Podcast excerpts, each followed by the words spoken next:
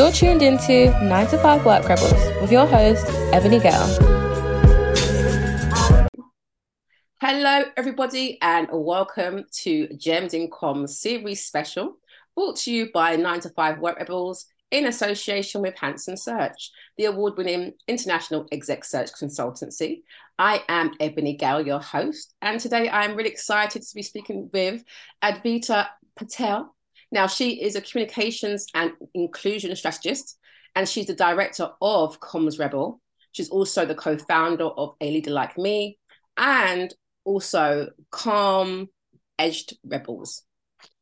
That's as well right. as an EDI advocate as well. So as you can tell, uh, Advita got a lot going on. You have a lot going on. I know. I like to keep myself busy, Ebony. Like oh, I love busy. it. Well, welcome to the podcast, okay? Thank you. Thank you so much. You're most welcome. And just to give you a quick bit of a background. So this is all about giving people of color, we're working with in comms, their flowers, okay? So this is your flower moment of, you know, well done for all you've done within the industry thus far, you know, the trailblazing that you have been doing. So it's kind of like your well done. And this podcast is literally saluting people of color in comms at the moment. So that's what we're focusing on. So okay. I'm going to go straight into it, which is I want to ask you to tell us about yourself and exactly what you do. I know I gave a nice big intro there, but you can break it down for them a little bit. no, thank you. Um, so I have worked within internal communication for nearly 20 years. Uh, and most wow. of my roles have been in house, uh, in in um, corporate life. So I've worked in aviation, I've worked in NHS, I've worked in nuclear. Uh, I've done so many different kind of roles. Um, but I suppose about five years ago, I decided that I wanted to do something a bit different in the world of work. I have, because of my experience in different cultures and different organization industries, one thing that was certain was that everybody's very same. Yeah. the way we do things, the way we communicate, the way we handle change, the way we treat our colleagues, it's all very same. It, it could be different industries, but leadership style is quite similar. Mm. And it's Einstein, I think, who said, if you keep doing the same thing over and over again and seeing change and wanting to expect to see change, then it's a sign of insanity. Yeah. And I couldn't agree more with what he says because I, I saw it. You know, I saw people wanting to implement change, but expect doing the same thing to see change happen. And one of the big things that kind of came into my world around that time was around inclusion and right. diversity and equity. Um, and I never really considered myself as a South Asian woman from the north of England at any point. I tried to hide that part of myself for a very long time. When I I never intended to get into communications either. And the reason I didn't want to emphasize the fact that I was a woman of color living in the north of England was because I didn't want anyone else to see that discrimination, which was a ridiculous uh, thing because people saw it. Yeah, of course. when, when when I was so my degree was actually in information technology. All right. And I always wanted to work in tech. You know, ever since I got my first home PC and we we dialed up to that modem. Remember the the, the, the old modems. Yeah, that you know, could, and nobody could be on the telephone. on, on, on the is showing my age. I'm showing my age. But I loved, I loved technology. I loved how it could connect you to people. I loved how it could collaborate. I loved how it made the world smaller. And I remember at 16 getting this at home PC and, and the first modem and logging onto AOL. And I'm thinking to myself, this is incredible. So I studied IT, and it was my lecturer in in when I was doing IT. There, there was 78 of us in, in a lecture, and there's only two of us that were women. Um, wow. I know. And I remember my lecturer in my second year or third year said, um, I really value and admire the fact that you're both of you. So me and my friend Sophia, who was there, are doing this this course, but I have to pre-warn you, it's going to be really hard for you to get a job in wow. the world of tech and this is like late 90s early 2000s right and there wasn't as Gosh. much support out there for women in tech yeah. like there is today yeah um and i remember thinking god that's a bit that's a bit rude but Absolutely. do you know what he's pretty, he was quite honest he was being honest but he was being he was honest and truthful because he was right when mm. i graduated and i graduated with a 2-1 you know i did a whole website development thing coded so i used to do javascript and c++ html wow. you know i was i was a proper coder and I loved it. I loved all of that stuff. But getting a job was an absolute nightmare. Wow. Um, and when I did finally get a job, the boss in that job bullied me.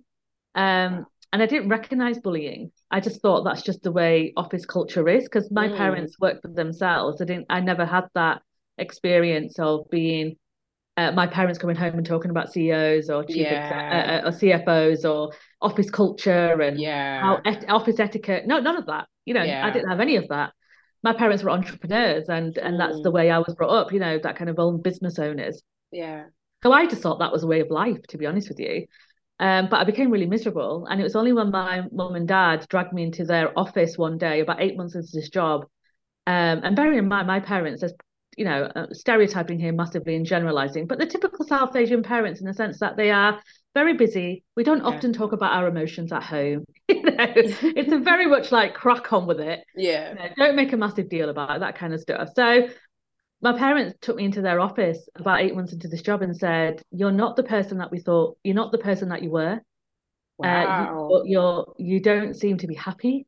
You you don't seem to have any zest for life anymore. You know, you seem Oh. to, yeah, they recognize that, and I didn't even see it in myself at that time. Um, so I said to my dad, "I'm I'm not happy in my job. I just find it really miserable." So he's like, "Well, quit." Yeah.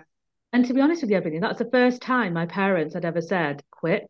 Yeah. you know they've always said you know being you know coming from Kenya and India as they both did in the mid 60s and early 70s it was all about up you know stiff upper lip crack on Yeah.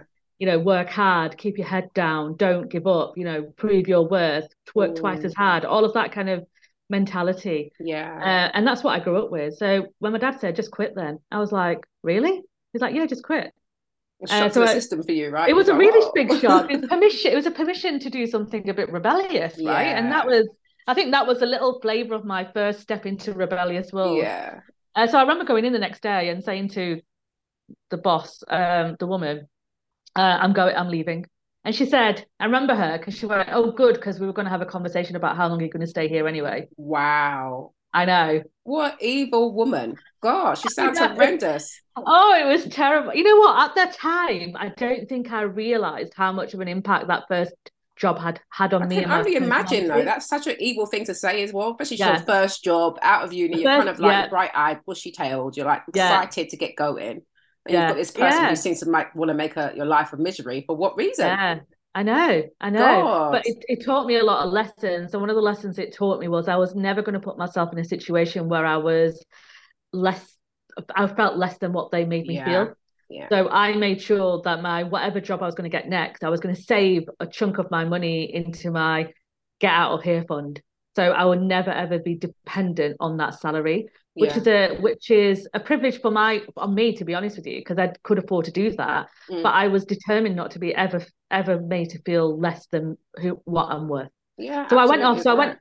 I went off to Kenya, as you do. I went to go and go and find my epiphany and decide what what to do in my life. And when I got back, I I, I just got an admin job in a university, and I met my first mentor, Catherine. And it's the first time I'd been mentored in my life, and she worked in marketing. Um, and I signed up to do a HR masters at this point.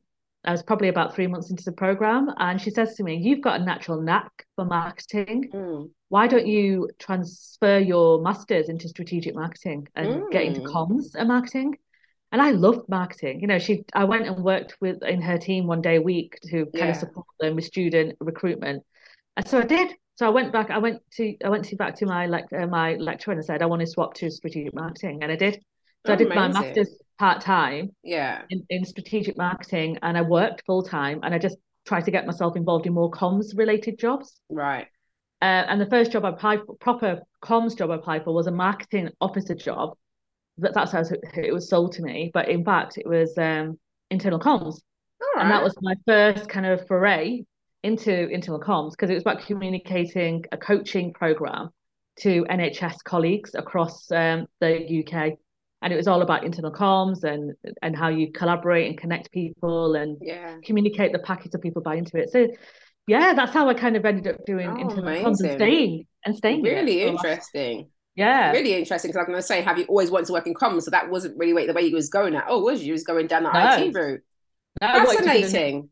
I wanted to be the next female Bill Gates. I was Well, yeah, but it sounded like he was going that way, and you met some evil woman along your way who was like, I oh, know. oh gosh, I know, but throw her off her path. But look what it's, It's- done, you know. Exactly, which is so Oh, important wow. for mentors and coaches. I'm a big fan of that. I think Yeah. it makes such a big difference to who you are and what you do. Yeah, yeah, absolutely, absolutely. That's really interesting. So my question there is then maybe what attracted you to the industry of comms? What was it that got you really like, oh, this is something that's for me? Besides your mentor pointing out that you're good at it, what did you like about it in particular? Oh, I just, you know, what I realized probably, I, I only really realized it probably about 10 years into my career, but I was actually quite, I loved writing and I loved connection and I loved all of that kind of work uh, in, in school, but it was it was kind of beaten out of me. Okay. Uh, quite not not physically, not literally. No, no, I get what you mean. not literally. the fun kind of gets drained out of it. It was it was a bit stuff. like I suppose my parents. You know, I was one of the first to go to university from my cousin group, and it was not English and doing that kind of work wasn't really wasn't seen. looked at as a yeah. It's not. A, they didn't see it as a career, right? And Yeah. nobody in my school days had ever spoken about comms or PR. So you know when you have visitors come in and talk about careers, yeah. we never had anybody from PR or communications come Nor in did I to be thinking about comms. that. Yeah. Nor did I. We just never did. So Yeah. what you don't know, you don't know, right? Yeah, so I didn't Yeah. realize this career kind of existed, and I love writing. Yeah. And I remember writing little storybooks when I was, you know, in my teenage years, and writing romantic stories. And I was a big fan of Sweet Valley High, and this is Yeah. definitely showing my age. if any of your listeners, so I love that kind of American teen drama concepts. I used to write all these creative stories, but it was never encouraged. Um, it was it was a bit like as a hobby. yeah. Yeah. Um, and I realized probably 10 years in my career that I love, I love writing. I love communities. I love bringing people together. I absolutely adore the work, especially internal communication, where you can help leaders communicate better with their team so they can thrive in the work and they you know they perform and, and feel like where they're adding value and feel connected because yeah. we spend so much of our time at work and we spend so much of our time with people that are not our family that you have to be able to enjoy what you do to an extent you know you want to be able to go into work and be valued for the work that you're doing and be treated well and have the communication and that first boss taught me a lot around what not to do Absolutely. and how how and that's you know and I don't regret that moment in my life Yeah. because Well, she definitely shape gave you, me isn't it? Yeah. yeah it does and you know i always try and take these up these kind of terrible moments in my life to see how can i turn it around and make sure i'm learning my lessons from that Yeah. Uh, Absolutely. and that's why and that's why i love it and that's why i i stayed with internal comms i did dabble in external and Yeah. media relations and all of that kind of stuff i think you do don't you try and Yeah, find you do. You see what you like. Yeah. world and it just and i just there was a pull for internal comms for me it was uh, definitely i just love everything about it About and i'm it. Yeah. absolutely passionate about what Oh, it does brilliant. and what it can stand for Oh, good. Good. Love that. Love that. I'm going to dip a little bit into sort of your lived experience a bit more here. So, one of the questions I ask all my guests is basically when did you become aware of your ethnicity? So, I always talk about me becoming aware when I was around 11 years old, just started secondary school and um, going, you know, heading into school and finding out and hearing about these rumors about this group of white guys, thugs, that would go and find black, brown people and would get razors and carve a smile into their face. Um, and they were called Chelsea Smilers. So I remember being kind of petrified going off to school, just thinking, God, like these people really want to try and attack myself or anybody who's brown or black because of the skin we're born in. So obviously, you know, you're born into the skin that you're in. You know, you're in your family, you're at home, you're comfortable. It's like when you go to the outside world. And that was my moment of, oh, okay, became particularly aware, you know, acutely Yeah. aware. Yeah. you know? it's just it's it's shocking like Yeah. For me it was when I was about seven I think seven or eight and I remember my friends in primary school saying to me that they're not going to play with me until I wash my dirty skin Wow. and so I remember going home and scrubbing my skin in the kitchen sink um and my Oh. mum catching me saying what are you doing and I remember that, you know, it's weird what you remember in these conversations. I remember my mum kind of looking a bit, what are you doing? I said, I'm trying to, I'm trying to scrub my skin clean Oh wow. because it's dirty. And she was like, That's so heartbreaking. don't be, don't be silly. You can, you can't rub your skin clean. This is the color of your skin. Like this is what who you are. So she asked me to explain what had gone on. And, and my mum kind of told me a little bit of the story because I remember the memory of being told I remember going into the playground and my friends who were really good friends, as I thought they were at seven, you know, your friends are a big thing to you. Yeah, of course. Uh, just not not coming anywhere near me and saying things like, "Oh, you smell," and this, and you're going to clean yourself, and just from nowhere, which kind of Wow. trauma. If I think back, it's quite a traumatizing. It is absolutely experience. traumatizing for a child And that was seven years old. it is, like, yeah. a.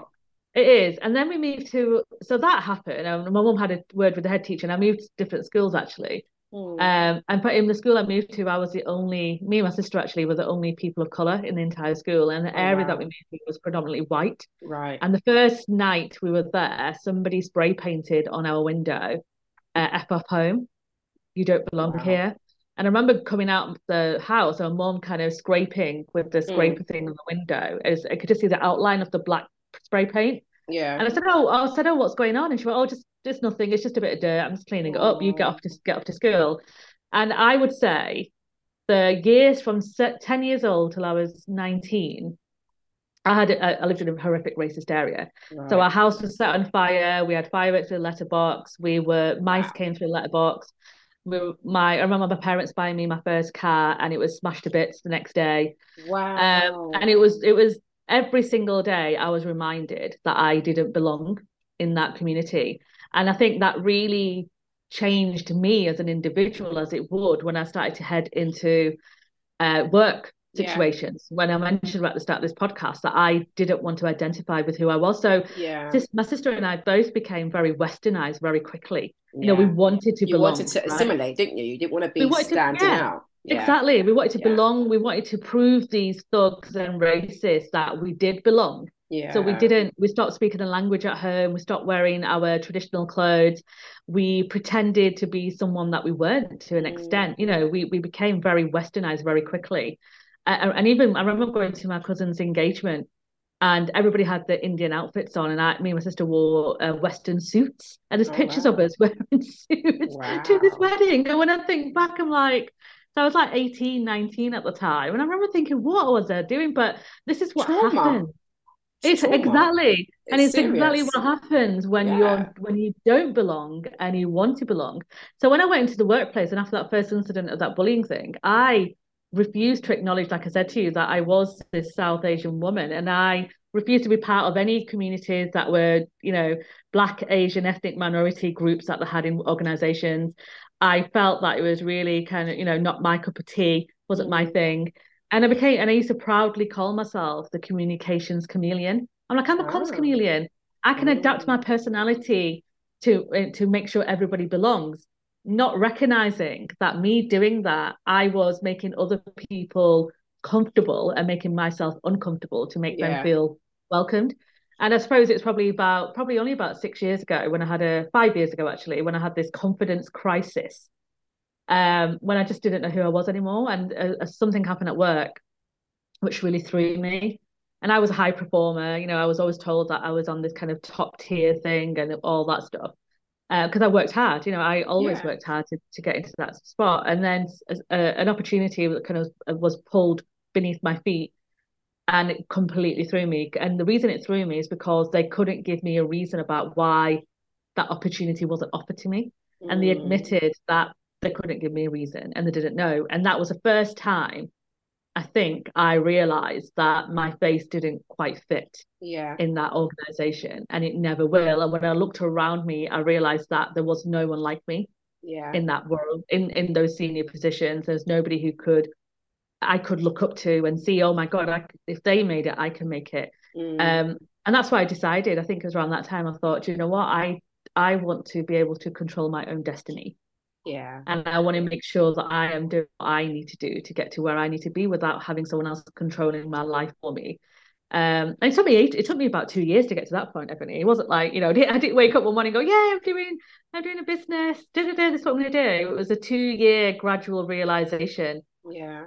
That I wanted to set my own business. And then January 2020, and I made a decision that January 2020 was going to be the year for me. Of 2020 I was going to be everybody had 2020 for years or something. it was weddings, it was businesses, it was honestly, I was like, it looked great on my limited certificate, like you know, those company house certificate 2020. Yeah, It was a 2020. big- It was a big birthday year for me, and I thought, oh, Amazing.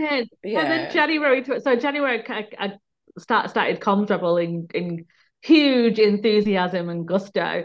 And then nine weeks later, COVID hits. I was like, what? Is this, is this like someone's sign to tell me what are you doing? And that that was just um, it shook me to my core because mm. I didn't I didn't know. So people ask me now, you know, what's it like to run a business in the pandemic? I'm like, you know what? I don't know. I, I, yeah. I, mean, what's it like to run a business outside of the pandemic? And I went. I really don't know. know I've always run my business yeah. in the Yeah, exactly. So Adjusted now we're it. kind it's adjusting and now Ooh. we're kind of coming out of it and I'm doing more travel. I'm kind of understanding what what, what they like, what they what it's like being outside what, of what it. they're talking about. Yeah, yeah. but it was that you know, and that's when I met Priya Bates, who's my co-founder for a leader like me. Okay, and Priya okay. Priya and I had a conversation about my experience in workplaces mm-hmm. and how we didn't see leaders who look like us, and this is where a leader like me came from. Yeah, love that. I love that. But I love that your story as well. It's really interesting in the sense that you've gone through such a massive journey uh, yeah. an awakening for yourself, essentially, wasn't it? It's been like an yeah. interesting roller coaster, and that yeah. realization when you didn't get that role must have been quite heavy for you, having you know oh. made so much effort to try to like you know not acknowledge that kind of part, but just keep focusing on your skills, aren't you? You're like, well, I've got the skill set, so what's the problem? Well, Exactly. And you do everything that's asked of you to do, right? So yeah. I seeked advice and they told me to do this and told me to do that and get a bit of this and get and at the yeah. time I was volunteering for the Chartered Institute of Public Relations. Yeah. I was traveling to London every month. You know, so I remember getting the train at four o'clock in the afternoon, going to a committee meeting at 6.30 and then right. getting back on the train at 8.30, 9 o'clock and got home at 11 wow. every month to prove that I was committed to my profession. And yeah. I did that, you know, continuously up until COVID, to yeah. be honest. Yeah. Um, and I felt I was putting a lot of, and this is, and I think this is why when I speak to women, specifically women of color, who have done everything that's asked of them and then the opportunity's gone, it completely knocks your confidence. It does, absolutely. You, you, start absolutely. doubting everything about you. Absolutely. I've spoken to quite a few women who've gone through that sort of uh, situation and it does affect your confidence. And then you, it takes a little while for you to realize actually it's not me, it's them. You know, it yeah. is, this never was about me. It's them and yeah. what they bring to the, to, yeah. to the office and what they bring to the table essentially. But it's fascinating. Even what you went through growing up, you know, living in that sort of area for your family just must have been so traumatic. And the trauma that a lot of people of color are walking around with is immense and people don't realize yeah. that either. Yeah. you know when, when we walk out the door essentially you know sometimes you have to put a suit of armor around you to be like okay don't know what you're going to get today. Yeah. of course be all positive vibes but it doesn't mean you're going to get it back all the time. So yeah, absolutely. It's hard. It it's, it's hard and i think people don't re- this is why Priya and i decided to write a book so we're, we're just at the final stages of our book which oh, is about amazing. Cultivating inclusion inclusive culture in organizations through comms because comms is such a powerful tool yeah. to connect people and you know it's it's the way you say things there's a way you write things there's a way your body language yeah. all of that plays such a big part in people belonging in an organization and to your point you know when i we you know that those period you know from the age of seven from what i remember till i was about 19 it was traumatic it was Absolutely. traumatic it, it sounds like it was, it was traumatic it was you know every single day we were i remember my sister and i hiding in our bedrooms because my parents worked 12 14 hour days so we were never home. It's just me and my sister at home on our own and seeing these gangs of thugs outside yeah. our house every single day like throwing stuff at the house and worried that they're going to set the i mean our house was set on fire to be honest. That in twice. itself is is so frightening. So frightening. Yeah. Was it at night time? Was you guys in that property? Was you no, we were there. So I oh, was at home on my own and they set the house on fire. I could smell burning. And I remember our next door neighbor knocking on the door saying your house is on fire. And I think I was 17 Gosh. or 16 at the time. And I was a bit like, what why how cruel can people be? Yeah. And hate somebody so much because of the skin that they're born in. Exactly. You know, and I, and it was just, I mean, mum and dad, I remember my dad coming back from work and he was, he was like, and I was crying, I remember crying, and I'm not a crier at all. but that was like just such a traumatic thing. And he was saying to me, it's fine, you know, just, you know, don't let them see you cry because all the neighbors were out, like watching what was going on. Right. Um, he's like, don't, don't let them see that they're broken you. You know, just carry, you know, and, and, and, kind of keep it yeah, together. and it kind of, yeah, keep it together. And I suppose that's where that whole stiff upper lip British mentality came in a little bit, but my yeah. parents went through equally horrific things, and I'm sure other parents did as well in the 60s Yeah, and 70s and 80s Absolutely. and 90s. You know, yeah. the marches and F marches that used to take place, and the skinheads, and like you just said, you know, there used to be the the um the packy bashers. Let's be honest, that's what was going on in the north of England. Yeah, I heard about that quite a lot in, in Northern. England. Yeah, I heard quite a lot Yeah. about that. And then you've got, I mean, over down in well, South London or in London itself, you had people like obviously you had NFF, NF at one point walking around protesting. But from what I remember, um, kind of around my school time, later later school time, was Stephen Lawrence. You know, that was Yeah, huge yeah. as well. You know, Yeah, murdered, murdered, murdered black teenager. You know, so uh, yeah, there's a lot going on. But to hear There's a that, so- lot going on. yeah, there's so much, and it's just so heartbreaking to hear that you know you your your house is on fire. You know, it's just unbelievable, all But because of your one- beautiful skin. So sad, Uh, I know it is, but you know what? One thing I re- like it has made me so. You, you can just go two ways, right? You can either be the victim in Yeah. that situation and and be in that moment and just never really get over it, or work at it and prove yourself and everybody else around you that I can make it work and I will make it work and I will prove all of you wrong. And that fire, it was that fire in my belly from that age on that I was like, I'm That you was never like, not having this. I'm not having this. Like I am so I like that. I though. am outspoken, you know, and I will speak up for other people. And Yeah, I have seen and witnessed so many things in my workplace where people have been treated appallingly, and I will say that's not on. You cannot do that. And this is why I wanted to do something called Comms Rebel yeah, because I recognize when you're not rebellious and you're not being a bit mischievous or you're not putting yourself out there, you're allowing other people to create your own narrative for you. absolutely, absolutely. And I think- completely agree on that. And it's not great, is it? When other people make assumptions about who you are because of your gender, your sexuality, your, your race, your Mhm. religion, whatever. And to your point, which is why I love your podcast, is that you're digging into the stories of different lived experiences. And if you look outside of our world, people do put you in a box, right? So you're black and brown, you know, all the Asians are Yeah. together, all the black people together, Yeah, without recognizing that all every single one of us have such different experiences and different intersectionalities of who we are. And if organizations could just spend a little bit more time and energy in understanding that, we wouldn't even have to talk about equity, diversity. Exactly. I mean, that's that's the thing. I, I have conversations with friends all the time saying it'd be just so nice just not to have this kind of conversation anymore. Yeah, Because it's like, shouldn't everyone be getting it by now? It's not rocket science. It really it really isn't. isn't. So really you know, I isn't. find it super frustrating at times. And it's just like, really, you know, it should have. then you've got other, then you've got other organisations that are making good strides. And you're like, okay, look, good, good, good. Yeah, You know, I always yeah. try and look for good examples. I'm like, surely there's great stuff out here. yeah, Um, yeah. and And you know, that's have why I like on. doing this podcast. you Yeah, know? and things have moved, you know, things Yeah. have progressed. I know it feels like we're going really slow at times, but if you think back to early 90s, even right back in our parents' generation, but also further on in the 90s stuff, things are progressive. People are at least starting to recognize and talk about it to an extent. Mm. There is danger of, you know, Priya and I always say that the light is dimming on it. You know, the George Yes. Floyd murder absolutely pushed the agenda forward. But I feel like people shouldn't, well, people should not have to be hurt or murdered for it to be recognized Exactly. this is an important part of everybody's life. Exactly.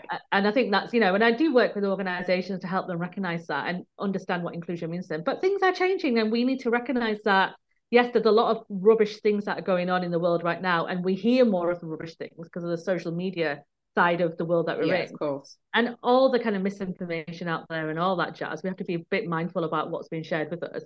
But I make a point every single day to find good news stories Mm. because I think that's so important to our mental health. You know, we Yeah, could easily just fall into this pit hole, pit hole. I always say pitfall, pit hole, Yeah. of um of just disastrous stories, right? Because we're Yeah. surrounded by it. Well, we're surrounded by bad news. Bad news sells all it? the So, time because you bad know, news all sells. So make Yeah. an effort. You know, if anyone's listening and he feels a bit meh or a bit down or a bit depressed about what's going on, then go and find those good. They they exist. You know, I mute and block on my Twitter all the time. So yeah. my eighty percent of my Twitter feed is like unicorns and rainbows. Honestly, I love that. I love it because I'm like it's my feed. I can curate it as I like. Exactly. I if I talk wanna that all the time. That's a Yeah. good point. You know, you've got You to, to really curate it. what's coming into your space. And I say that all the time because, you know, especially with things like WhatsApp, you get videos sent to you all the time, all kinds of things. And I'm just like, actually, I don't want to see this. I'm not on that kind of frequency. This is not what I want to see. Exactly. So literally, I'm just trying to create what it is. And I always think of that as frequencies. Like, what frequency do you Yeah. want to tune into? Well, I want to exactly. be positive. I don't want to hear about anything yeah. negative. So I'm gonna stay over here, happy and clappy. Yeah. Thank you. yeah, exactly. And that's and that's the cho- and that's a decision and the choice that everyone should be able to have, right? And yeah. I understand there's privileges of, of, around that, but to be fair, you've got to protect yourself first. You've got to protect your mental well-being and your mental health. And if you're struggling with any of that, yeah, nobody is going to. Nobody is ever going to care about you as much as you're going to care about yourself. Exactly. It doesn't really matter. And I and that's something that we've got to remember because I feel like we get so wrapped up in life and yeah. work and what we're yeah. doing. We, we, I've, i mean, I'm guilty of it myself. You, you, turn around and you realize actually you're not putting yourself first. You know, you're not even thinking about how it's impacting you. You're, you're on autopilot sometimes. You're yeah. run about everybody else. It's like no, you know, you've got to also worry about yourself in that space. You've so. got to care for yourself. You do definitely. Yeah, completely agree with you on that. Right. So I want to also ask you, Advita, about whether you felt, you know, your race or ethnicity has held you back in your career whether you've actually experienced or witnessed racism within the workplace. And if you have, how was it handled? Yeah, um, I would say the first experience I had, I wouldn't say I don't I can't ever say if she was had a problem with my race or the color of my skin or anything like that. I don't know if it was just me in, as a person. It's really difficult to know. But one, and I've been very lucky, I suppose, in some of my roles. I've had pretty supportive managers have been very generous towards me and giving me the support.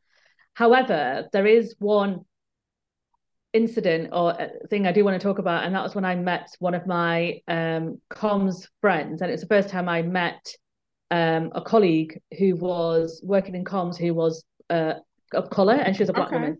Okay. Um, and I'd worked in comms for eight years by this point, and I'd never right. come across a person of color who worked in comms, uh, which wow. is just that's horrific. That's absolutely horrific, actually. I know. eight know, years. Really, eight years. It was eight years, and I think it it could be it could have been because I wasn't probably networking as much as I was in my early career. I was in the north of England, so it, it wasn't as diverse in that world of comms. It still isn't, to be honest. Let's be honest with you, uh, with yeah. ourselves. Yeah. Um. So I met my colleague and friend, um, when she when our organizations merged, and she was the comms person in the okay. other organization. Okay. And she was probably 15 years ahead of me career wise. Right. And so I saw her as a, a mentor, I would say. Yeah. Uh, informal mentor because yeah. I remember. So, but what happened was I remember my boss, uh, I suppose she was a boss of mine that was wasn't as supportive as she could have been. And if I think back to her behavior, she was pretty uh, passive aggressive, okay. a lot passive aggressive actually. Yeah. I remember her giving me a book, you know, Eat Shoots and Leaves the oh, book yeah. about grammar. Yeah. She, uh, in my one to one, she passed the book over to me and said, You may want to read this book. And I was like, Oh, oh right, thinking that is a generous gift. And when I yeah. took it home and I read it, it was about all about uh, poor grammar. Oh, so wow. she was inadvertently telling me that my grammar needed to improve, yeah. and she never once given me that. Never once spoke to you about it. Yeah, it was just such a bizarre thing. Yeah, really so bizarre. bizarre. And yeah, and it was and, and it was just awful. And I remember when they went off to meet uh, my my colleague and they said, "Oh, I'm going to go meet the new comms person." And when they came back, she said to me, "Oh, they're going to be really hard work. Going to be really hard work." I was like, "Oh God, I don't need somebody who's going to be hard work. I need someone who's going to be very supportive." And then when I met them in person, they were incredible. They yeah. were vivacious, energetic. You could hear her laugh before you even saw her. Yeah. I loved her. I thought she was incredible. But what I did, and she'd just come back from uh, breast cancer surgery. Oh wow! So she'd been off sick for about nine months a year. So she just come right. back into the workplace. Yeah, and so she she's telling me, yeah, not to exactly. be vilified, essentially. Yeah. Yes. Um, and she was vilified, right? Mm. So there was microaggressions, macroaggressions, aggressions across yeah. the board, and I was, I was a bit like, this isn't this is really weird because and, and the reason I think it happened to her specifically is because she was outspoken yeah. in, in, a way that she wouldn't put up with nonsense, right? She yeah. spoke the truth. She she's she put her hand up when she felt something wasn't right. Mm. You know, she didn't just keep her head down and just nod along. And I don't think people like that. Well, they definitely didn't. So it was it was the odd comments like, oh, oh God, not her again. Uh, oh, can't believe she's giving me that feedback. Oh, she's just such hard work. Oh, she don't work. You know, all those little tiny yeah. little things. Yeah. And I think the pinnacle moment for me and all of it was making me so uncomfortable. And I remember kind of saying to my mum, well, actually, I said to my mum when I so this so it, we went to a meeting, and there was HR director, the comms director, and a couple of other directors, and she asked for so my, my friend asked for a chair to support her surgery. Mm-hmm. can I have a chair? Because I can't work without no rest armrest yeah. and they were like yeah that, that's absolutely fine. Just order one. So she got her stuff and she oh thanks. And she left the room and I was still clearing up papers and stuff and I overheard the HR director say to the comms director well I hope that now means that she's going to work work hard and put the work in. Oh my gosh, what is and wrong with these people? Absolutely threw me. And yeah. I thought there's other women who have returned from traumatic experiences from yeah. breast cancer, from other surgeries, and they have been they haven't been treated in that way. Of course, they've been not. very treated very differently. And I remember coming home to my mum saying, "Microaggressions, disgusting." Oh, it was just awful. And then I came home to her mom and said to her mom, "This is I can't believe this was said." And mom's my mom said to me at that point, she said, "This is just you know this is life for people who are not white." Yeah. Like you know, you we we we don't we're not the dominant culture here. Mm. You know, we're we're we are globally, but not here. Yeah, globally, yeah. yeah. globally, but in this country, we're not the dominant culture. Yeah. You know, we're we're far and few between. We don't get the support. People see us as a hindrance. There are people who don't like us just because of the skin color. We've experienced this from the area that we lived in. Yeah. You know, earlier on. So I knew that this was just wasn't right and it was you aggression. knew it was racism and stuff but you couldn't it's 100%. hard to prove because it's microaggression isn't it it's not that they, they're it's not so coming hard. out with the n word or the p word no, things you know no. I mean they do it very so underhanded it's always yeah it's awful it was awful it was just awful and I remember and, and they never said anything to me like never once had they you know when I remember speaking to her and said how you doing she oh, yeah fine but then about three months after all of that happened I left the organization to go and move on to a new job and I was doing a handover with her, and it was just two two of us at night as usual yeah. working, and it's about probably about six thirty seven, and she said to me, "I'm so sad that you're leaving." Um, and I, I, I wish you the best, you know, in everything that you're doing. And I want you to remember that.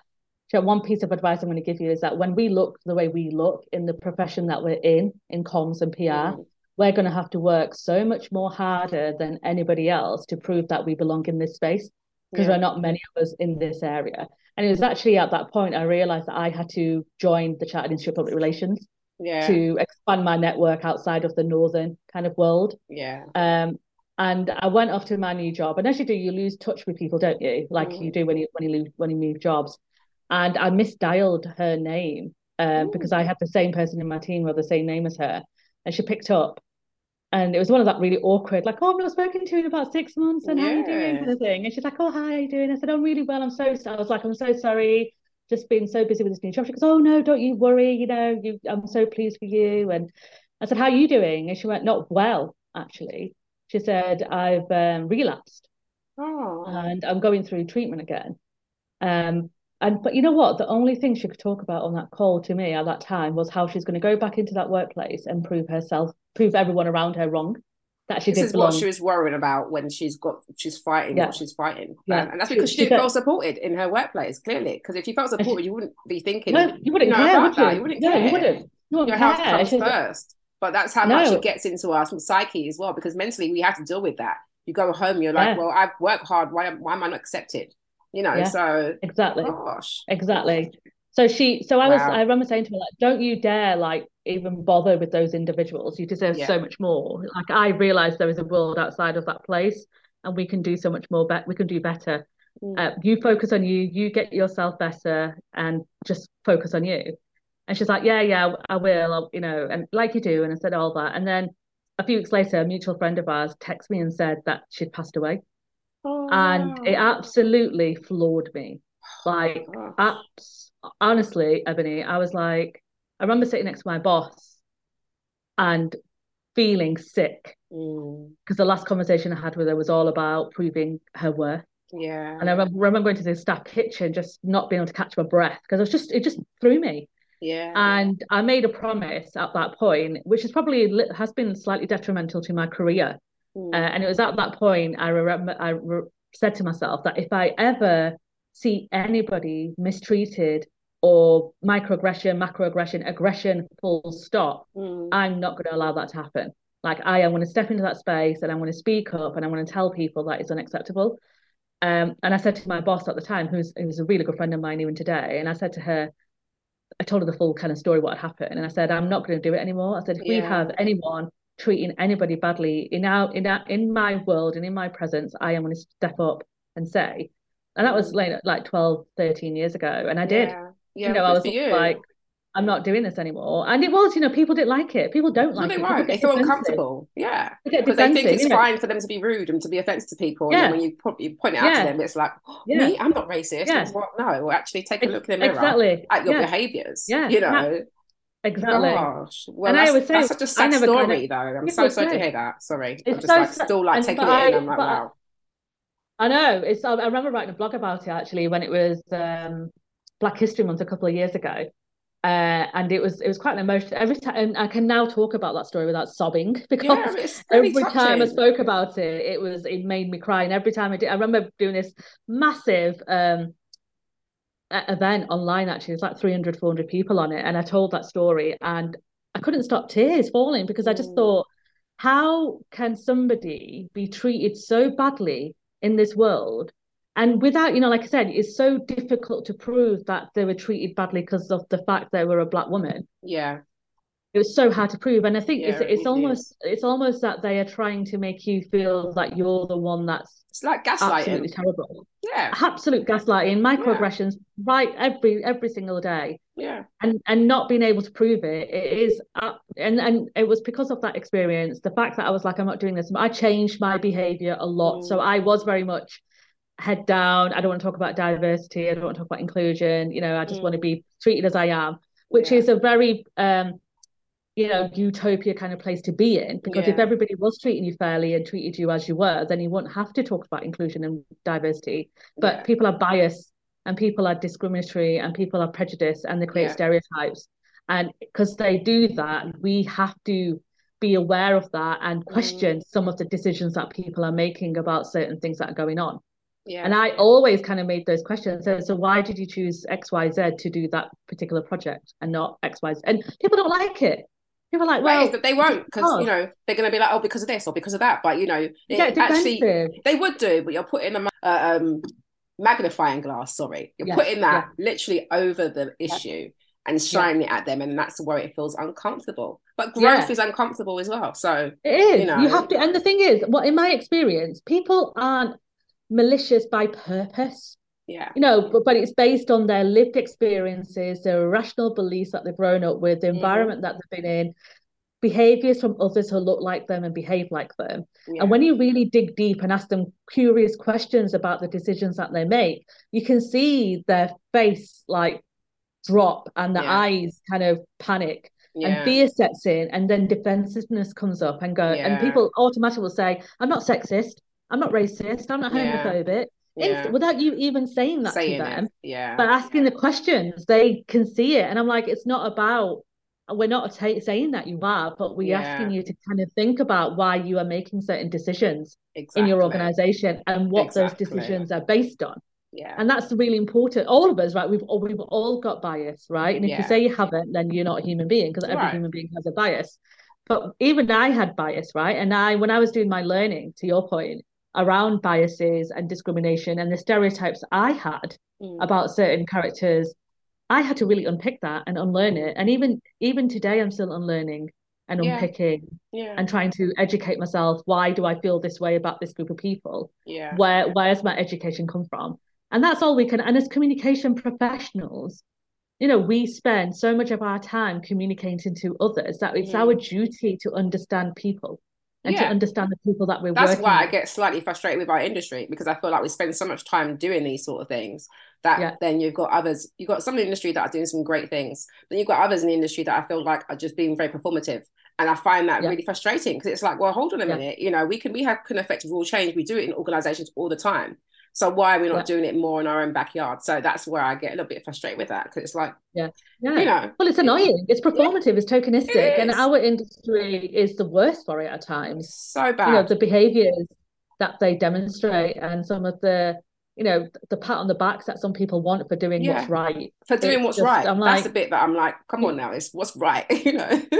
you, sh- you should be doing this anyway. You should have inclusive conferences and events. You should be making sure that people who have social mobility challenges have the access points that they need Exactly. to grow and thrive.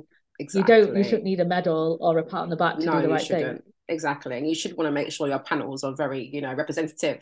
And you should want to make sure that, you know, we've got different voices are being heard.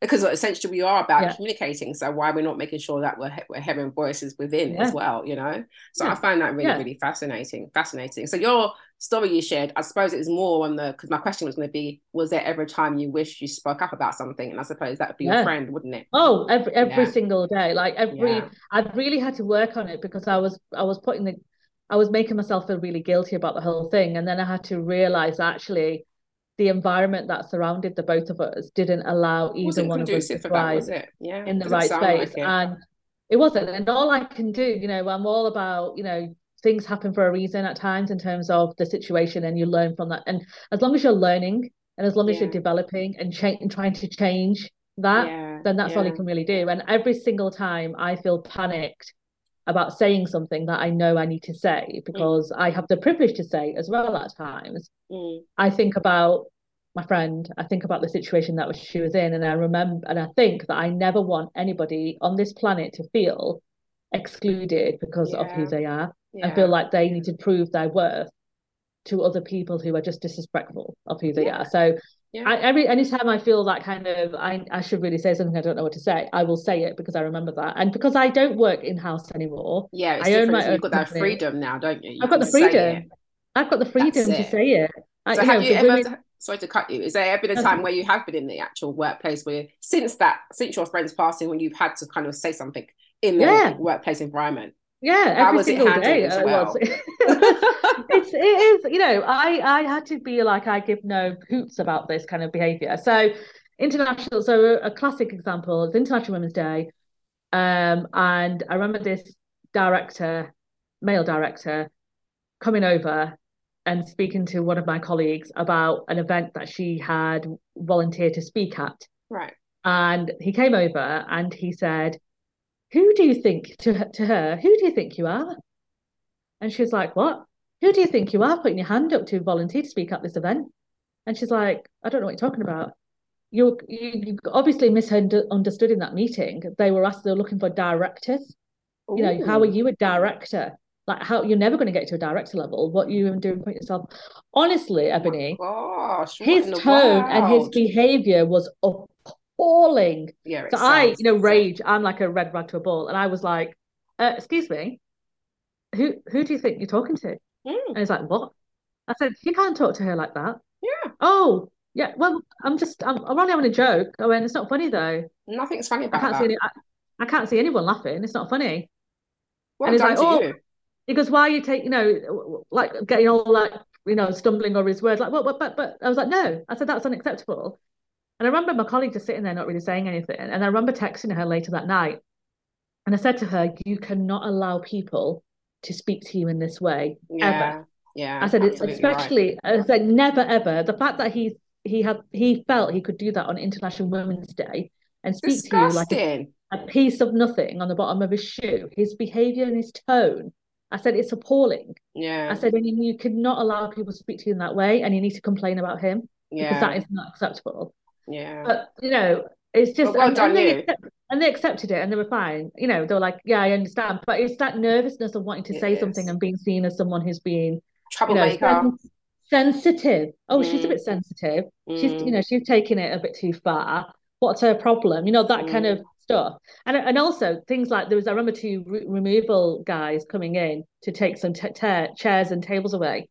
Uh, and as they were, the, one of the guys hit his hand, and the other colleague said to him, "Oh, don't be a puff. What have you been a puff for? Don't be gay." me. And I and I looked up, and he looked at me, and then just carried on. And I went, "Oh, excuse me." And this is like, you know, I- I- it was it was a ca- you have to put yourself in these situation times when you feel that you can. Yeah. But I remember them both of them looking at me, and I went, "Excuse me." I don't think it's appropriate for you to say those words. no, And then one of the guys went, what, what do you mean? I said, you can't. Like, I think that's really quite, you know, derogatory using that Mm, terminology to describe someone who's hurt themselves. yeah, And I, my heart was racing about I bet it 300 miles per hour. I Uh, Our mouth was. dry, and these guys were like big, burly, white guys, right? Who were like moving things. And I was like, oh my God, what are you doing? Um, but due respect, they were like, totally understand. We're so sorry. You're you're yeah, 100% right. We should not be saying that, and we'll we'll be very we're very aware of it now. And I was like, oh right, okay, brilliant. Thank well you. done, you. Because I was I was ready for like like a not He's ready for like a like a back and forth like kind a- of like yeah, a- like a debate. But they were Yeah. like, they I remember them putting the table down, saying, "Oh, we're so sorry. Yeah, you're right. We shouldn't say that." And and they were absolutely fine. And I didn't wasn't rude about it. You know, I was respectful, and Yeah, I said. "Excuse me. You know, this is." I didn't go, "How dare you? Don't Yeah. say this. Don't do that," because it just inflames them yeah when you behave that way. And I think you have to be when they're when they're unconsciously unconsciously saying it because it's such a habit.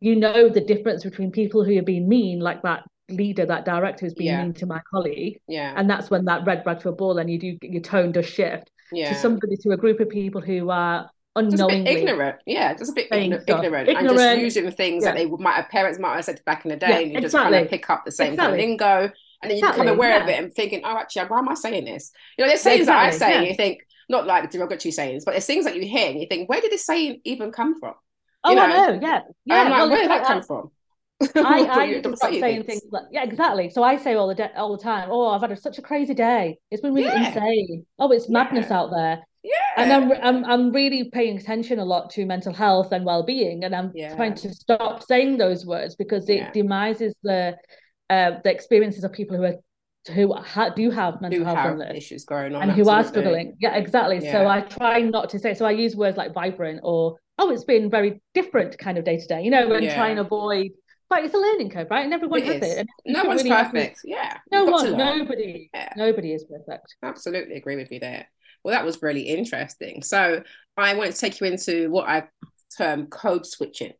So you know, Yeah. when you're at home, you might be a bit more chilled out. I'm at home, I might be like a bit more dropping into a bit of my, you know, patois or whatever I'll do. In the workplace, you know, I never would really do that. Apart from maybe with a few people who maybe would understand the dialect, Yeah. um, but in the normal context and setting. So the question is like, you know, do you feel that we can actually leave with our authentic voices in the workplace, or will we be forever code switching? Oh, I, I, I hope, I do hope that we can just be who we want to be at work. You know, Yeah. we get to decide who we want to be without feeling that we need to change our behavior, our tone, our accent, our language. Um, but it's going to be a while, I think, Yeah. before we can do that. Um, and people say, don't they, a lot like, oh, I want, I want people to be their authentic self in my organization. I want people to be there who they need to be. And I'm like, okay, that's No, you don't. But- a lot of them don't, because when they do turn up, what- they don't want them like that. exactly as i said but what are you so i always say this but what are you doing to help them be who they need to be in that space how are you supporting them how are you creating that psychological safe environment yes. so they can be who they need to be and don't need to code switch and this is a new you know this is when i spoke to my um, white friends about code switching they were just shocked that Yeah. people do code switch i'm like yeah it happens i said i do it and my friends do it we all do it we all code we switch all do it to a, to a it. degree. We I think there's do, we some, even some of my white colleagues that I know might put on a little bit more air and graces, and then you've got others who Oh, don't yeah. have a clue whatsoever because they just turn up how they are and they don't think Yeah. about that. yeah You know, it's fascinating. i think it I honestly don't think we will be able to. I would like us to, but my view Yeah. on it is a bit like I don't see us be. Depends on the environment. It does depend on the environment, but in some particular environments, I don't necessarily see us being able to leave that authentic voice just yet. Like you said, it's there's a time. There's a bit of time.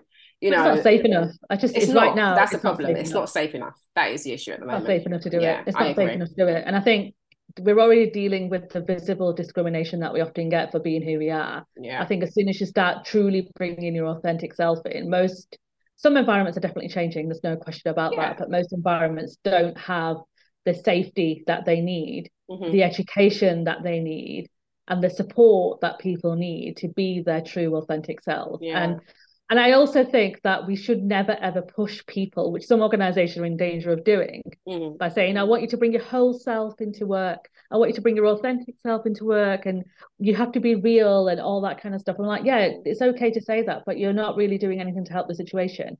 By saying it and putting in your comms, it's not enough. Your behaviors have to have to change. change That's to demonstrate your intent, right? Yeah. What you're trying to do. Because Yeah. people will read that comms, but if your behaviors are not changing, right. and you're still you know to your point there are some leaders who will be pretending to be someone that they're not because of Yeah. whatever experiences that they face if they're not willing to be real about their experiences and their reals and their home life then Mm, it's going to be difficult for other people to do that exactly.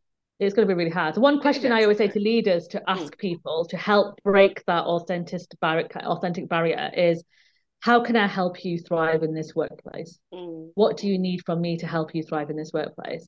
And that one very simple question can open up so many different conversations and Absolutely. honesty and and trust. Because trust is such a big part of that authentic side of what who we need to be. Absolutely, because you're not going to let your guard down with some if you don't feel we can trust. So absolutely, No, you're not going to let your guard down either if you feel like you're being brought in to to just you know fill up fill out the kind of optics side of of, of recruitment. You know, No. because then you, you might go there thinking, okay, this is fine, but then if like you said, if behaviors haven't changed, essentially we're Yeah. going back to the Einstein quote, aren't we? You know, it's insanity. We're expecting something Yeah. different when you haven't changed Yeah. it. So yeah, Exactly, absolutely. Uh, absolutely pick up from you and I agree with you on that. Absolutely. So in particular, in um, the PR PR comms sector, when did you become aware of the color bias? Have you always been sort of aware of it, or was it something that you later kind of realized? Like for me, I realized once I got more active because I joined the CIPR um, quite young in my profession, and um, but once I got more networking, you know, I became more aware of what it was like in terms of makeup. Then when I joined the Women in PR Committee board, um, that was really interesting too because I was the first Black woman to be on the board. And then going to a lot of the events, you know, networking events, it's just a sea of white women. And it was just like, Yeah, yeah. wow, it is just so biased in this industry. And obviously, you see it Yeah. more when you're out networking. When you're in your job doing your job, it's like, well, okay, you might see people of color throughout the organization because I done a lot of in house work. So for you, was you always aware, or was it something that you uh, kind of realized later on? No, it was probably well, I hadn't met a person of color up until about seven, eight years in my career, so I knew there was a problem in our You knew it was a industry. Yeah. Uh, and when I was um, on social media, which is where I did most of my networking before I joined Institute of Public Relations, I didn't really have anybody of color that I followed in the PR Right. and comms world. Didn't know anybody, especially Yeah. internal communication at that time. okay. Um, and that's when I made the conscious effort to make the take the energy and go down to London Okay. and meet people face to face. But to your to your experience, when I walked into rooms and conferences and events, there was like one or two of us, I would say, of, of Yeah. colour in that room. Um, no men of colour. I never really saw men of colour who worked in, in internal comms, specifically not PR, but internal comms. Uh, and then I started to do the odd one, and then I went to like the more national conferences, and I saw one or two people. But like your to your point, I was a bit like, what is what is going on here? Yeah. Like, why are we not seeing people? They they do exist. I know they do. Yeah. But where are they? What's going Yeah. on? And when Priya and I created a leader like me, we naturally attracted communication professionals who worked in the industry. Mm. And we had 30 women on our first cohort, and I would say 28 of those women worked in comms and PR. Mm. And we spoke across the globe and we spoke to them about visibility. And we said, you have to be visible so other people can see that there are people like them out Yeah. there. And don't ever feel that you can't be, you know, so change your egg photo on Twitter into a proper photo. Mm. Be talk on LinkedIn about some of your experiences and what you're doing. I said you don't have to talk about work, like your work experiences, because I know some work organizations can be a bit challenging to get Yeah. permissions to talk about stuff. But I said, but you can talk about yourself. You can talk about who you are. Because the more Yeah. people you get to know different cultures and different communities and different org- and different people, the better it's going to be for your own knowledge. Yeah. And you know, you can encourage each other. So we're, you know, like we, I know you've spoken to Sudha Singh. Sudha was one of our, you know, founding members of a leader like me. yeah. Um, and as was Tila Clayton and Shalini Gupta and Nafisa Shafiq, you know, these women who were not not invisible by any stretch, but were definitely not as visible as they are today because Yeah. there just wasn't any encouragement at that time, I would say, to put yourself out there. And I know Sudha has done some incredible work within the PRCA. yeah, she Uh, has. she, she, she was named as one of the top 25 innovators with uh, Provoke Oh, Media. amazing. Uh, you know, so she's, you know, and Tila's doing a PhD at Leeds Beckett University in comms and PR.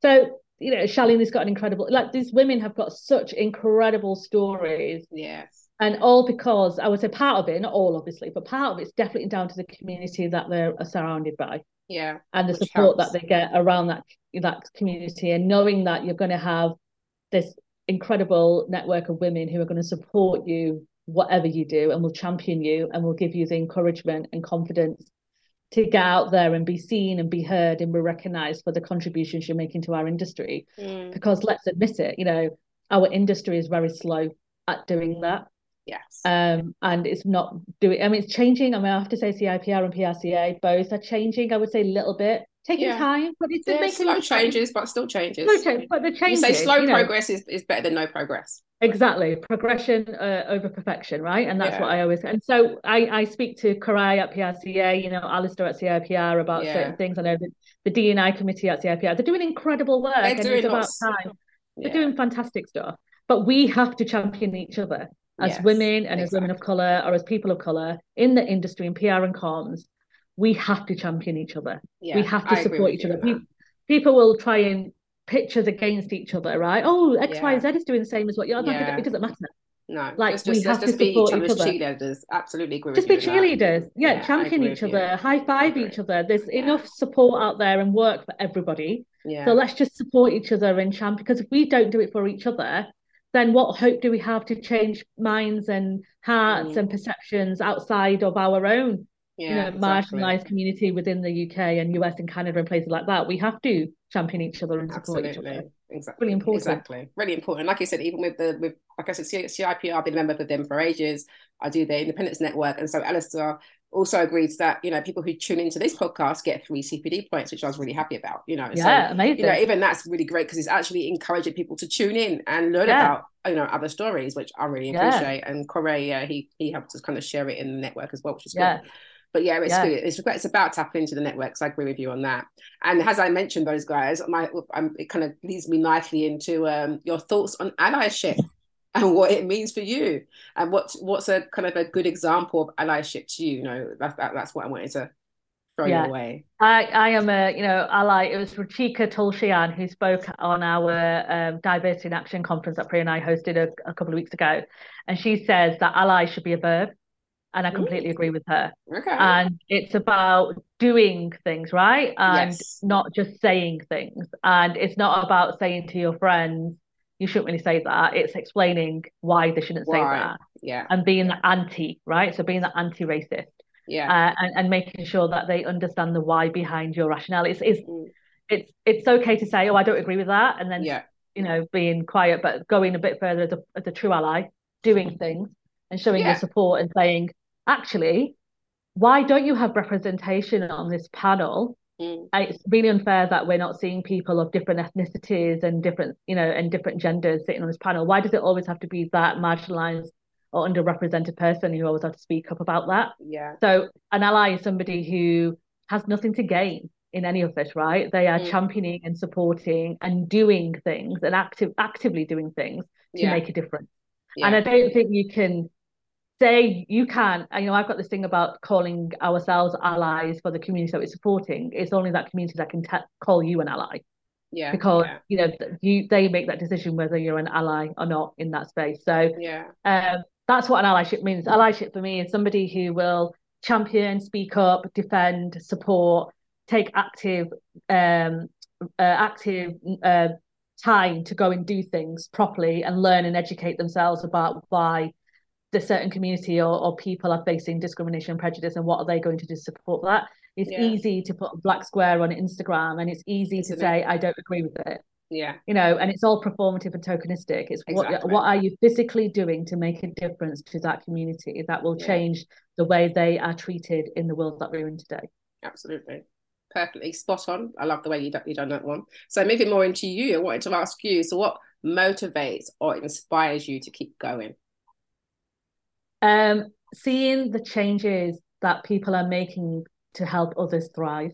You know, so Mm. seeing some of the people, so working with organizations and helping them understand what inclusion means through communication and seeing the outcomes of that and seeing that how how much fulfilled people are and how they are thriving and progressing and seeing the community, you know, seeing them be seen in this Yeah. space as well and recognizing that they are making a difference and giving them the confidence in doing that as well because a part of what I do is confidence coaching and Yeah. helping people build their confidence in who they are and understanding who they are and understanding what their self-esteem is and all that makes such a big difference so it's always outcome led for me it's like what difference am I seeing and what difference am I making and my one of my favorite sayings is small ripples will create big waves Absolutely. and we may think we're not making a massive difference or po- what could i possibly do in this complex complicated world that we live in And I'm like, do what's within your remit to do, right? Everybody has a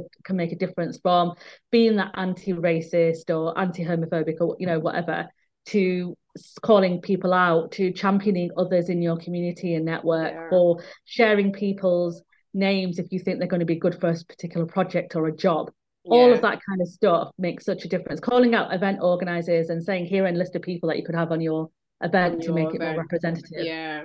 you know these are great speakers that kind of stuff you know and I, when i see people doing that and taking active action in doing that that makes me feel that what work i'm doing and the pain that we sometimes go through to this work is making a Mm. big difference I hear you on that one. Thank you for sharing. And I wanted to ask you also, what did you find most challenging on your journey so far? Because you've had quite a journey. I think you know just being just finding my finding my voice has been hard. You know, how do I contribute to this world? What am I and what am I saying that's going to help people thrive and grow and do things differently? You know, when I decided to call my business Comms Rebel, I kind of tiptoed into it a little bit. Mm. I was so worried, and I got trolled in my first year of business. You know, I was you really? receiving some, yeah, honestly, I was receiving proper hate um for my name and for everything, and it was just it was it was quite discouraging. For your Um, name, you know, I'm a rebel, so I'm like, hello, we're not having any of that I know, stuff. Okay, I this is nine to five. And- this is nine to five work rebels, so we're rebels Yeah, over here. yeah, I know, and this is we need we need more people like us out there who are willing to take it. But it can it can drag you down, and that year of trolling and then co- uncovering who that troll was was traumatic enough, to be honest. Wow. It was it was it took my breath away a little bit, and it kind of ruined my mental health. I have to admit at that point, but externally, you know, you show up and you do the work that meant Yeah, to do. we always do, don't we? We do You that. do. You show up, right? Yeah. People depend on you, and you show up. But Yeah. I say that was my that period of my life in the first year of business, first year, 18 months of business was definitely tough for me because Mm. I, I panicked and I worried and I, I thought, yeah, does anybody want to work with me? Am I going to make my business do. a success? You know, and it, you everybody goes through it, you know, at this in your business. Yeah, And I think that that was that that was my kind of um challenge uh, in that first kind of 18 months. And because of the community, and I know we've spoken about community a lot on this podcast, but the community, the people around me, my friends, my family, the networks, people like you who are constantly championing, supporting, talking to others, recognizing the work that people are doing, Yeah. it gives you hope, right? yeah, it does. And it gives you motivation and it inspires you. And it's so important that we continue talking to different Absolutely. people and seeing different people who are doing great stuff out there. completely agree with you on that. Absolutely. Thinking about yourself as when you was an employee, Mhm. you know, and also thinking about the work that you do in terms of coaching and you know the work you do around the EDI, you know, what would you want from your employer? What does what makes a good working environment? Basically, is what I'm trying to get at. I think one of the big things when I work with organizations is what does inclusion mean to you? Yes. You know, what what what does it mean to you and how do you help people belong? And until you understand that part of what it means to you, you can't help change and you can't make change happen. Because regardless of what people say, it's leaders who will make the culture Yeah. in organizations. And if your leader is not demonstrating, you can do everything you like at a certain level, right? You can put in the policies, you put in the procedures, you can tell your line managers to do X, Y, and Z. But if your leaders, your core leaders who are driving the strategy and the and the vision and the mission of the organization that are responsible for that and not changing their behaviors and understand what it's like to include people, nothing is going to change. Mm. So my hope for organizations that I work with is understanding the big why. Like, why are we doing this? What's the Yeah. purpose of us doing what we're doing here? And the second thing is, what does what does it look like to you when everyone is thriving and everyone belongs? What does Yeah. that feel like? What does that look like? What does belonging mean to you? And until we understand that, we recognize that in ourselves, we can help others do that and champion Yeah. others. So what am I doing? What what personal accountability am I taking here to Mm. make sure that my colleagues can thrive when I in this organization and how am I doing that? Yeah. And until we can take that personal accountability and understand our personal learning areas, then we can move to organizational level yeah. because we need to bring people with us on this journey. And it's as you said, it's a it's a hard journey. So my like my tagline, whatever you want to call it, is you know helping uh, helping workplaces make a difference Yeah. uh, to people so they can thrive in the in, in in the work that they do. Yeah. And that's the big thing. So, what are you doing differently to help people thrive, and how are you doing that? And like I said before, that people aren't intentionally malicious. Mm. You know, ninety percent, I would say. I was going to say there's a yeah, there's a large percentage that's not. There's a small percentage Huge. that are, but yeah, but it's the yeah, majority. like- yeah, yeah, majority of people Yeah. are generally kind, generally generous, considerate, Hmm. good people, good people who are trying to do their best in this world that we're in. Sometimes they make mistakes, like we all do, and they make decisions based on bias, and they make decisions based on other people's influences, and they make Mm. decisions based on pressure, peer pressure, and finances and resources, and all that kind of stuff. But I always encourage them to kind of really think about what is it that you're trying to achieve here, and why you're doing what you're doing, and slow Yeah. down your thinking Yeah, because we work so quickly and we make decisions so quickly, which is important in the world that we're in. Yeah, But there are certain things that we do need to slow down our thinking on and take that time to really reflect on why you're making certain decisions about certain things that are going on. agree, agree. And then my next question around that is more about you know for you. I mean, we touched on it earlier, I suppose, and it's about having that environment. But what does a what does diversity, equity, and inclusion really look like? And it is that, isn't it? It's just making sure Yeah. you're everyone's able to thrive, essentially, Everyone, isn't it? yeah.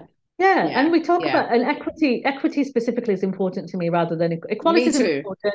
Don't get me wrong, but equity, equity is key. It's crit- it is it's about that fairness. It's very key, and Yeah. I feel like a, a lot of people can get around doing things by using equality, but Yeah. equity will mean that you have to bring people up in line with where Yeah. they're supposed to be. Yeah. And so Yeah. I'm definitely a, a, more like you on Yeah. that one. I'm with yeah, you on and that. make and making allowances for people who don't have the privileges of the platform afforded to others. Exactly. You know, Exactly. and and you have it is a like you said, it's a brave thing to do because you people will argue that's not equality, yeah. and you know, it's and I'm not the biggest fan of leveling the playing field because I think that term has kind of lost its meaning a little bit, Mm. but it is about bringing people to to to equal platforms, right, and making sure that they're not starting ten steps behind you, yeah. and you're doing everything in your power to bring them on the same level starting point as everybody Yeah. else yeah. and and that's exactly it. And we all and we from the schools, from the school education system, which we know is broken at times, Mhm. to workplaces, we all have a responsibility to do that. I, I agree with you on that one. And moving quickly into your proudest moments, can you tell us uh, about one of your proudest moments? Could be work or personal, or just a particular career highlight.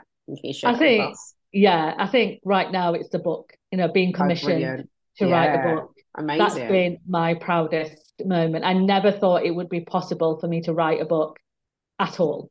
Um, and the fact that Priya and I did lots of research in business books, and there aren't many women of color writing business books specifically around internal comms. yeah. uh, and, and inclusion. So that moment when we got the yes from Kogan Page, who are our publishers, to say yes, we want to commission you to write this book, we were thrilled to bits. It's amazing. You know, it's hard. I'm not saying it isn't. I've had moments of despair, and I thought, why on earth am I doing this? writing a book? I had this vision of like sitting on a beach in a beach hut, walking across, you know, listening to the waves, It's doing not a bit quite like how it goes. no, no, it really wasn't. I've been sat in my garden office on the week every single weekend since June, trying to write my chapters, Trying to write a chapters. Yeah. Yeah, I heard that. and it hasn't, and it has, it has not been as easy as I thought it would have been, or, or at least as glamorous or romantic as I thought it would have been. But do you know what? I am so it's on, it's available for pre-sale. So when uh, when I saw that it's on Waterstones, it's in Barnes and Noble, it's on Yeah. Amazon for pre-sale already, pre-order. Pressure. Was- You're like, Oh, the gosh. the pressure was the pressure was intense. I'm not even going to lie, especially when people keep messaging me saying, "I bought the book. I can't wait to read it." And I was like, "No, no, neither can I. I can't wait to it. I haven't read it from from from front to end at the moment. We're just we've just been writing it." yeah. But just seeing my name and Priya's name on that book and uh, available on pre-order on stores like Waterstones, where I spent hours of my youth, you know, browsing Yeah, the bookshelves and buying Yeah, scrolling and, absolutely. and knowing that one day in the next, you know, over the next six months or so, that book's going to be available. It's amazing. A hard copy book. That's been my proudest moment. yeah, and if I I, can feel we, that. Priya and I talk about the book writing quite openly and candidly about the challenges we face because we want to encourage other people, other Yeah. women like us to put themselves out there and say, Yeah. I can do it. If they can do it, I can do it. And if- if more, Absolutely. if more of us can do that, then imagine the change we can make. Absolutely agree with you. Absolutely. And a couple things about the industry. So, what are your thoughts on how the industry will evolve over the next few years? And what key lessons have you learned throughout your career that you might want to share with our listeners? Um, I think the industry is. I think the industry will start recognizing that, you know, they need to bring in more talent from different background, people from different diverse backgrounds to Mhm. help address the gaps that we're seeing in the markets right now. You know, our consumers and customers are diverse, Yeah. You know, that the people who buy our products and our services are diverse, and the people surely who are communicating about that need to recognise that they need to bring in diversity in that space. And I think our Yeah. industry will start seeing that. And we're seeing, we spoke about it earlier, we're seeing changes happen. Mhm. We've got we've got advocates and allies and uh, and champions and supporters who are doing some incredible work Mhm. in this space. You know, Sarah Waddington Steve Waddington in that socially mobile course, which is Mm. brilliant, helping people who don't have um, the privileges to afford courses. They know, they're putting Yeah. them through a 10 week program, which I think is Yeah. brilliant. Elizabeth Bananuka is doing incredible work with Yeah, BME is. Pros Yeah, and, and, fant- and she's a, I would say she's a pioneer um Yeah. spearheading all of this work you know looking up to some of the stuff that she's doing and she's been doing it on her own for a long time She has, she has, Um, and you've got even UK Black Comms Network. I went Yeah. to one of their events yeah last week. that UK Black really Comms. Network they're all doing Pierce, yeah, Kamika all the work that they're doing and you know not even and, and, and appreciating the energy and the effort it goes into doing these things without yeah, without much support from anybody else to be honest with you. You know it can't it's it's exhausting it's ti- it's tiresome. You you'll often have to defend the stuff that you're doing. You'll always get some haters saying stuff to you. But now i can see the memberships being supportive and to your point you know accrediting courses and programs and things like that so people can get points so they know you know it's incentive for them to listen yeah. I can, can exactly. and people you know Priya and I created the underrepresented speaker list Mm, you know, we've got 125 names on that list, and people email us saying from the industry to say thank you so much because we now we now expanding that network and we invite people to talk. That's great. you know, I need to so get on that list. Uh, Yeah, get on that list. Get on that list. Honestly, it's, No, it's that's really, good. it's really an incredible thing. So I can see that. So I can see the change happening, and it will happen. I know it's it's we can feel a bit impatient about the whole thing, but it will happen. Yeah, Um, yeah. What was what was your last My question? other last bit was around key lessons that you've learned throughout the industry and any advice Uh, you'd give to like a younger person as well trying to enter the industry. Yeah. So key lessons I've learned is get yourself out there. you Mhm. know don't fear networking or if you don't like networking then create a networking space that you're comfortable with if that makes Yeah. sense so i Yeah. created um a, a thing called the comms hive because i i'm not the biggest fan of sitting in a room and trying to network with people you know Yeah. that that it's just a bit uncomfortable so i created uh, my own kind of networking so community called the comms hive where we get together and we go for dinner a group of us and we we share our thoughts have therapy Yeah, around so comms and PR. Yeah. and then you know so i do it across the uk and obviously because of the pandemic we haven't done it but i will be re reinitiating them over time. But do you do what what makes you happy right? What works for you. So blogging being on twitter being on instagram going onto different platforms whatever going to events. But you have to push yourself out your comfort zone a little bit to make it you know to make change happen and to help Yeah. you. And, and it can be a bit uncomfortable but being uncomfortable is not a bad thing. No, it's not. discomfort that's a different topic but uncomfortableness is not a Yeah. bad thing. So definitely get out there and and and do that. And i wish i learned that lesson earlier on Yeah. uh, i was probably like i said seven or eight years in my career before i kind of realized there's this whole other world that exists yeah. um and i would say for the new folks who are coming into this industry don't be afraid to ask for help yeah. like don't be afraid to reach out to people and say look is there anything you can do to support me here is there something you can do to kind of help me and you know and be mindful about how much you're asking of people obviously all that we're all intelligent people we all know that but Mm. don't be fearful of it you know, we all need help to get to where we're going we, We all need support none of us none of us have got here on our own i i will on it hand up i am not i will not have had the success i have had if it wasn't for my community and the people around me Yeah. so don't ever think that you can't do it without asking for help. You you can ask for help, and it's, Yeah. there's no shame in it. And it's okay to put yourself out there. And the worst thing that can happen is that they say no or That's they ignore it? you. yeah. Um, but the best thing that can happen is they go, yeah, of course. Let me see what I can do to help you. I mean, it doesn't matter. There's no skin off your nose if they Yeah. ignore you or they say no, right? You just move on.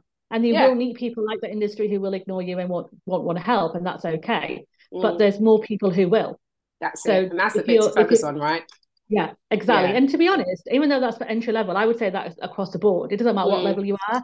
If you are struggling, you need some help, then find those people because they exist. They're out Great. there and put Great. yourself out there into it. Great. And the last couple, sorry, because I know you've got a scoop. So, mindset. I just want to get your bits on how you manage self-limiting beliefs. And my other question is looking back on your journey, would you do it all over again? Um, I think you need to know yourself really well to help you understand what your limiting beliefs are. So Right. get to know your values, get to know your purpose, understand your objectives, and what value you're bringing in. That's really important because Mhm. you become a bit like Teflon. Um, and then what? Sorry, what was the the last? The other one was there? about looking back on your journey. Would you do it all over again? yes, You without would. a doubt, That's hundred brilliant. I love when I hear that as well. That's Hundred great. Yeah. That's great. And then, what's the best or worst advice you've been given in your career? Best advice has been um, get yourself out there, be seen, be heard, be visible. visible. Never, you know, put yourself. Don't don't fear rejection. That was one of the best pieces of advice I've had.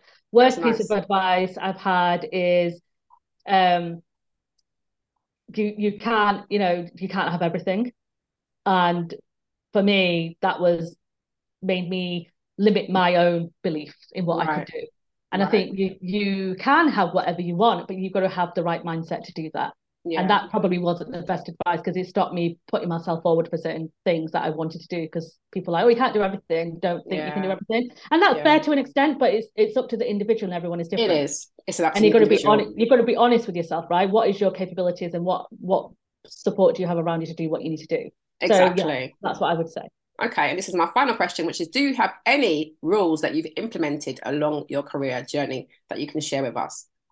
Rules? For me, no. mine used to be things like when I was working in employ as an employee, it used to be like, well, if I don't feel like I can progress within, then I don't feel any way to step out and get promotion and you know make sure you're working in that way. That was one of the rules that I had.